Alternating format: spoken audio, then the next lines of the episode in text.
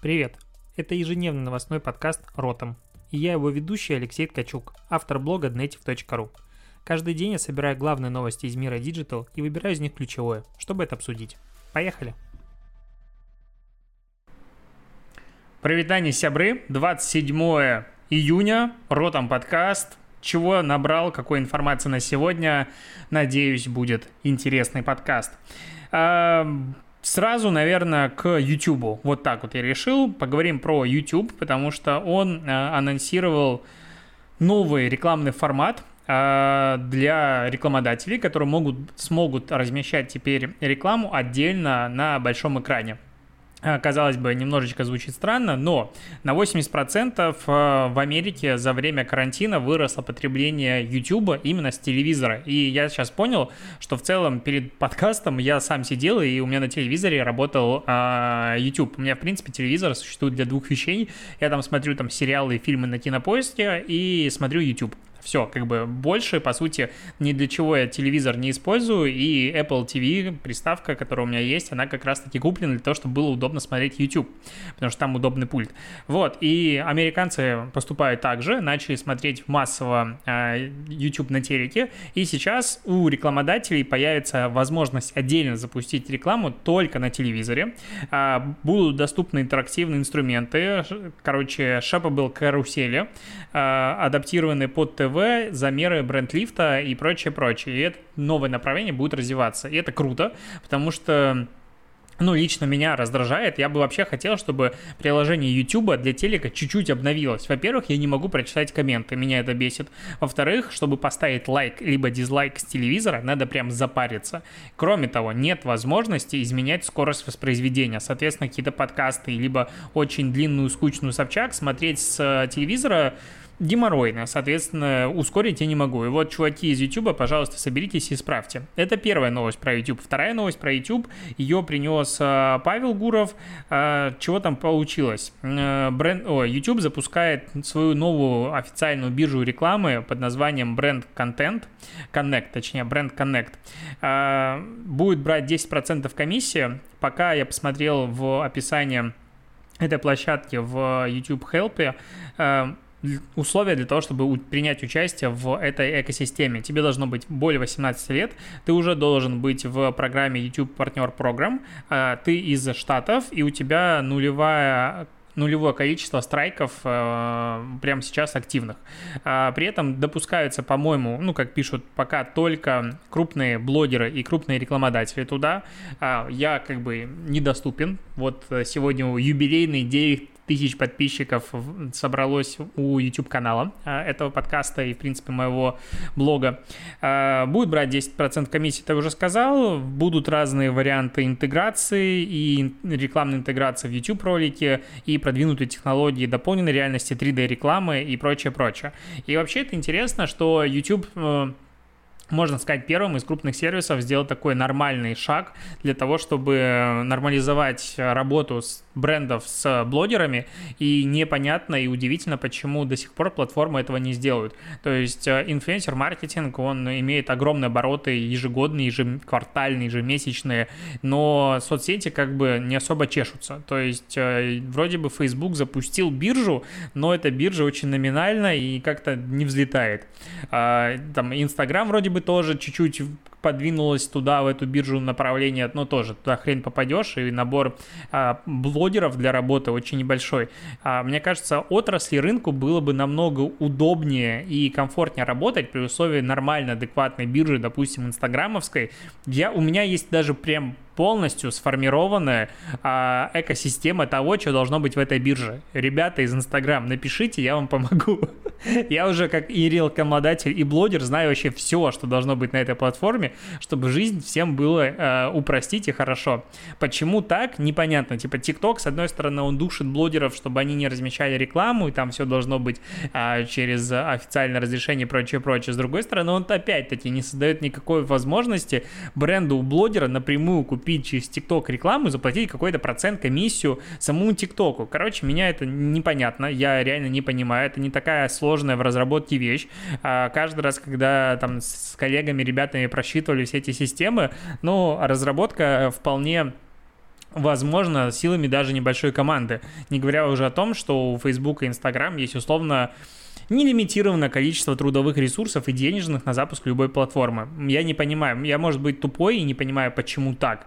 Но вот, э, к примеру, тот же YouTube для того, чтобы запустить свою платформу, он купил стартап э, famebit.com, опять-таки пишет Паша, э, и на базе этого, ну, он, в принципе, была уже рекламная площадка по работе с блогерами, и на базе этого сделали свою. Ну, окей, видимо, чего-то я не знаю. К кейсам. BMW и агентство Море запустили... Короче, это очередной кейс, который я типа не понимаю, нахрена. Вот вообще, вот объясняю. Короче, ребята взяли, сделали с помощью AR-технологий э, модель. Тут даже не говорится, что это за модель, какой BMW в пресс-релизе. Э, короче, Z2. Z2, наверное, да, Z2 это... А, 218i. Это BMW, кому-то о чем-то она говорит, возможно, кому-то нет, мне ничего не говорит. Короче, есть лендос ar.bmw.ru slash 2, на него заходишь, и тут э, крутится BM, и можно, э, а причем без слэш 2 не работает, прикольный сайт. А, вот.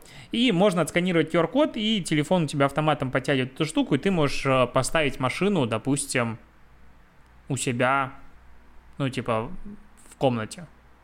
Зачем? Я не понимаю. Ну, во-первых, такие эксперименты уже были достаточно давно, и кейсов я видел дофига. Но, честно, я не понимаю суть этого кейса. То есть, ну да, об этом напишет там 3-4 СМИ. Туда зайдет два коллеги и отсканирует код, как я, побалуются. Причем машина не интерактивная, дверь открыть нельзя, ничего сделать нельзя. Ну, понятно, это было очень сильно усложнило разработку. Так в чем прикол? То есть, вот, допустим, когда такое делает IKEA, я буду произносить так, хоть убей. Так вот, когда такое делает IKEA, и ты берешь и ставишь стол у себя, допустим, в квартире, это полноразмерный стол, ты смотришь, как он вписывается тебе в интерьер.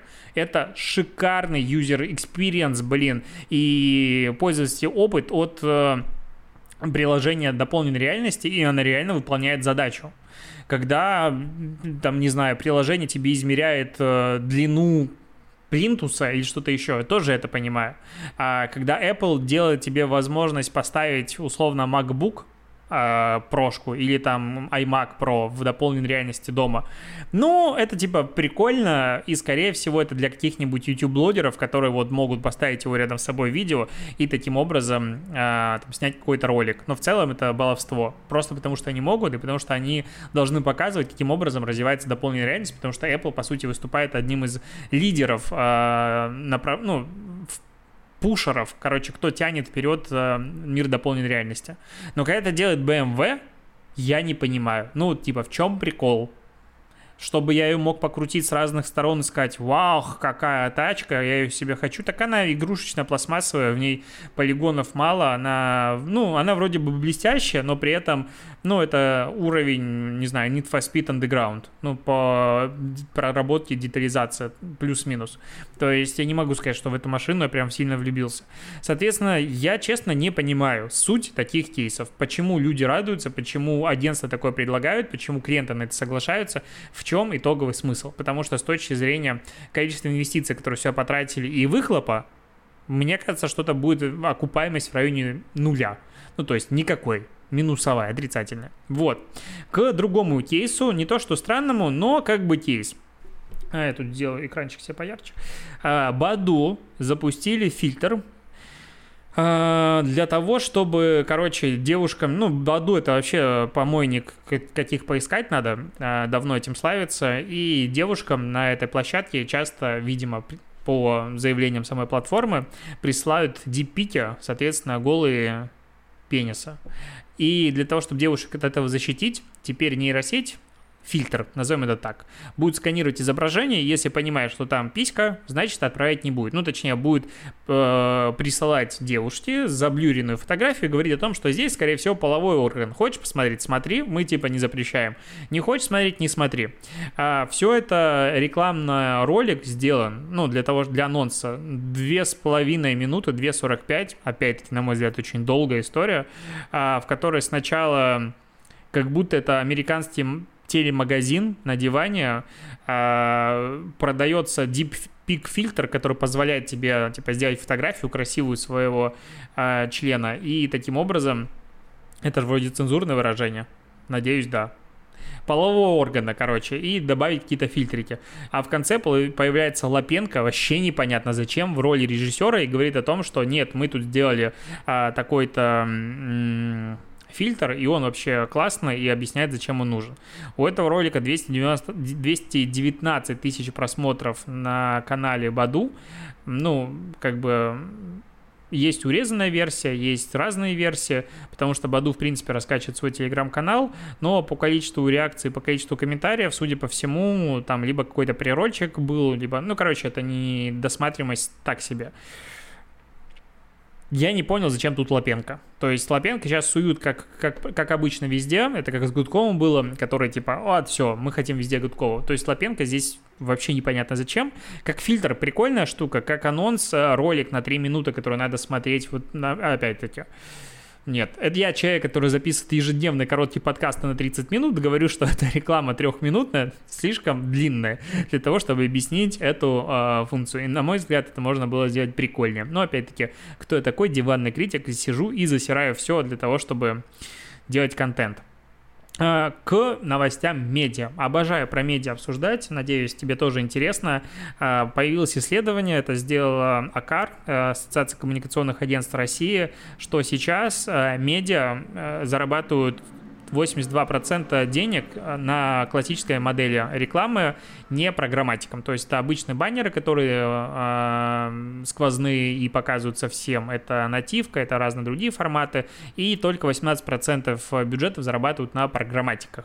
А при этом э, все разные, ну, точнее, мобильное размещение, десктопное размещение, кроссплатформенное размещение одинаковую долю занимают, а если смотреть, допустим, кто генерирует больше всего денег, то, на мой взгляд, у медиа большая проблема, потому что на данный момент 50% денег медиа зарабатывают с баннеров, 6% с видеорекламы, 21% со спецпроектов, 18% нативной рекламы, ТГБ, оказывается, у кого-то есть 5%, и даже аудиореклама 2% а, предоставляют, но зарабатывают на этом 0. Ну, если 50% зарабатывают на баннерах, значит жопа, на мой взгляд. Ну, то есть, а баннеры вообще у медиа стоят, как правило, каких-то космических денег постоянно. Они очень плохо купаются, но все, что я видел. Возможно, я не прав. И половина денег в нем а с тем учетом, что использование блоков и прочего растет очень сильно, то, мне кажется, кризис медиа, он не просто начался, он уже в самом разгаре и будет все дальше все хуже и хуже. Потому что зачем идти в условные, не знаю, любое СМИ, которое можно представить себе, и размещать там баннер, если ты можешь за эти же деньги получить намного больше и более эффективной рекламы соцсетей или из блогеров, я вот не совсем могу понять. Ну, возможно, какая-то имидж составляющая. К слову про имидж.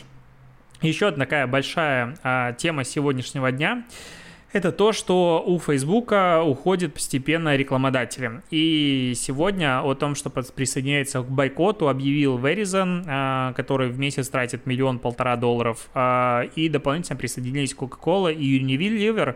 Unilever это как бы супер большой холдинг, опять-таки, и Coca-Cola большой холдинг, мягко говоря. А, плюс Procter Gamble начал грозить тем, что он тоже готов останавливать рекламу, если они, ну, если Facebook никоим образом не справится с расовым неравенством, хейт-спичем и прочее-прочее, они как бы готовы а, в этом помочь, но при этом, если никакого процесса, ну, если ничего не а, изменится, и, а, ну, Procter Gamble готов установить рекламу на платформе. Причем разные бренды останавливают обычно там на 30 дней, а, по-моему, Levi's остановил до конца года рекламной кампании, если ничего не путаю, и бабки начинают уходить. А, понятное дело, капитализация Фейсбука в этом плане упала, а, конечно же, существенно, там типа минус 7 миллиардов долларов за день, ну, на основе таких новостей, и тот как бы флешмоб брендов, которые типа мы останавливаем рекламу, если вы будете дальше такое продолжать, а, который зарождался, и было не совсем понятно, реально ли он раскрутится и Facebook получит урон, то сейчас абсолютно понятно, что Facebook точно страдает, и сейчас к вот такой тусовке бренды присоединяются просто за компанию, потому что Речь уже идет не о том, что мы можем получить там более дешевый CPM, условно говоря, когда мастодонты выходят с рынка и просто аукцион проседает. Речь идет о том, что тебя будут хейтить твои же клиенты, что ты продолжаешь размещать рекламу, когда крупные бренды уходят и типа ты не выражаешь свою позицию таким образом. А типа делать это втихаря тоже не получится, потому что люди в любом случае рекламу видят. А, ну, в этом и смысл рекламы. Поэтому я думаю, что ситуация будет нарастать, и Facebook решится на какие-то прям основательные такие меры по изменению модерации контента и из просто платформы, на которой, ну, да, люди там размещают, мы что-то удаляемся, самое жесткое, они превратятся в диктатуру, ну, в диктатуру, потому что вот когда бренды э, типа говорят о том, что Facebook должен больше применять э, модерация к Дональду Трампу и прочему-прочим, а, по сути, они сами подталкивают Facebook в сторону более жесткой модерации. И сейчас уже там за некоторые слова тебя банят там на неделю и прочее, то дальше, если Facebook в какой-то момент скажет, ну, типа, а мы считаем, что надо защищать права попугайчиков, ты не можешь ничего, ты не можешь курицу выкладывать жареную, то будут проблемы. У меня уже прислали скриншоты, допустим, что а, Facebook не хочет, чтобы производители мяса продвигали, ну, точнее, можно рекламировать готовое мясо, а вот как бы э, свежее мясо нельзя, потому что типа веганы могут обидеться и прочее, прочее. Короче, скорее всего, это просто превратится в какую-то такую платформу, на которой никто ничего, ни слова не может сказать, есть только одно мнение, остальные неправильно. Мне опять это не сильно нравится, это не тот вариант решения проблемы, который я бы хотел увидеть к новостям мира продвижения стран. Я, как обычно, говорю, что промо стран продвижение стран, маркетинг стран является для меня одной из двух самых, наверное, интересных и захватывающих тем. То есть первое это маркетинг в играх а, и присутствие брендов именно внутри игрового пространства. А второе это вот как раз как продвигаются страны. И Исландия запускает рекламную кампанию по привлечению туристов а, первой среди стран, которая восстанавливается после пандемии привлекла агентство, и сейчас будет э, реклама, пиар, соцсети, экспериментальные форматы и прочие активности более чем на 20 рынках с упором на США, Великобританию и Германию. Ну, понятное дело, на страны, у которых есть деньги. А, ну и плюс они ближе всего, условно, находятся к Исландии. А, при этом Исландия уже с 15 июня начинает постепенно открываться, и сейчас прибывающих на остров есть два варианта, либо двухнедельный карантин, а, либо тест на ковид. Ну, все достаточно логично, но, к сожалению, надо установить приложение для отслеживания перемещений. А, короче, первый рекламный ролик, который я вот э, успел увидеть, он выглядит как-то, на мой взгляд, не сильно интересно, но что прикалывает, что на первый план там очень много ставят, э, что люди фотографируются. То есть люди фотографируются, люди снимают, да, там э, с пляжей, ну не пляжи, а просто виды, а, какие-то перемещения и прочее, прочее. Туристы перемещаются, но в целом фото, фото, фото. То есть много про фотографию, много про то, что ты можешь приехать и сделать здесь снимки. Это, конечно, прикольно. А, как изменился мир, что ты путешествуешь для того, чтобы сделать контент, потому что контент, как я регулярно говорю, сам себя не сделает. А, я надеюсь, что это, ну и верю, что эта рекламная кампания будет намного более интересное, чем 43 миллиона рублей, которые Министерство а, туризма Российской Федерации потратит на наружную рекламу для того, чтобы люди путешествовали по регионам России, потому что тут будут применяться современные диджитал форматы, это будет интересно. Еще одна короткая новость про Facebook, которая будет предупреждать пользователей, когда они репостят старые материалы. В общем, если ты репостишь статью а, со дня, который прошло более 90 дней, то Facebook будет показывать сообщение о том, что эта статья уже старая, а ей там больше года или какой-то другой период, и ты выбираешь два варианта, либо продолжить, либо вернуться обратно. А, здесь все прикольно, да, это правильно, потому что новости часто устаревают, и пользователи их постят, и это как бы задница. Я недавно видел какой-то фейк э, с видосом двух летней давности разгон демонстрации в Питере, якобы вот что сейчас происходит прямо сейчас на Невском. А я там ехал типа 20 минут назад, думаю, нифига себе, я пропустил такой движ. А, и все здесь логично, я полностью с этим согласен, но есть, допустим, вот условно мой блог, в котором есть материалы, которые, допустим, 2017 года выпуска, или там 2016 даже у меня есть статьи, а, и вот таких сроков выпуска. Я их время от времени обновляю, при этом даты, ну, мне нет смысла обновлять эту дату, потому что иначе они попадут на главную страницу, ну, типа, вперед, и в чем прикол. А, но в любом случае они актуальны. И вот будет ли Facebook предупреждать пользователя, если он захочет вдруг поделиться такой статьей? Мне непонятно, и смысла в этом нет. Возможно, каким-то образом они будут помечать именно новостные материалы. И еще есть вопрос, каким образом Facebook будет парсить именно э, дату с, ну, дату, когда вышел этот материал. Мне этого тоже не особо понятно, ну, потому что по-разному все эта информация дается на новостных сайтах, а у некоторых вообще э, этого нет. Фух. Я думаю, на этом я закончу. Оставлю пару прикольных новостей на завтра, потому что в воскресенье обсуждать особо будет нечего. Спасибо, что дослушиваешь. Услышимся, увидимся с тобой завтра. До побольшения. И сейчас будет ТикТок дня. Пока.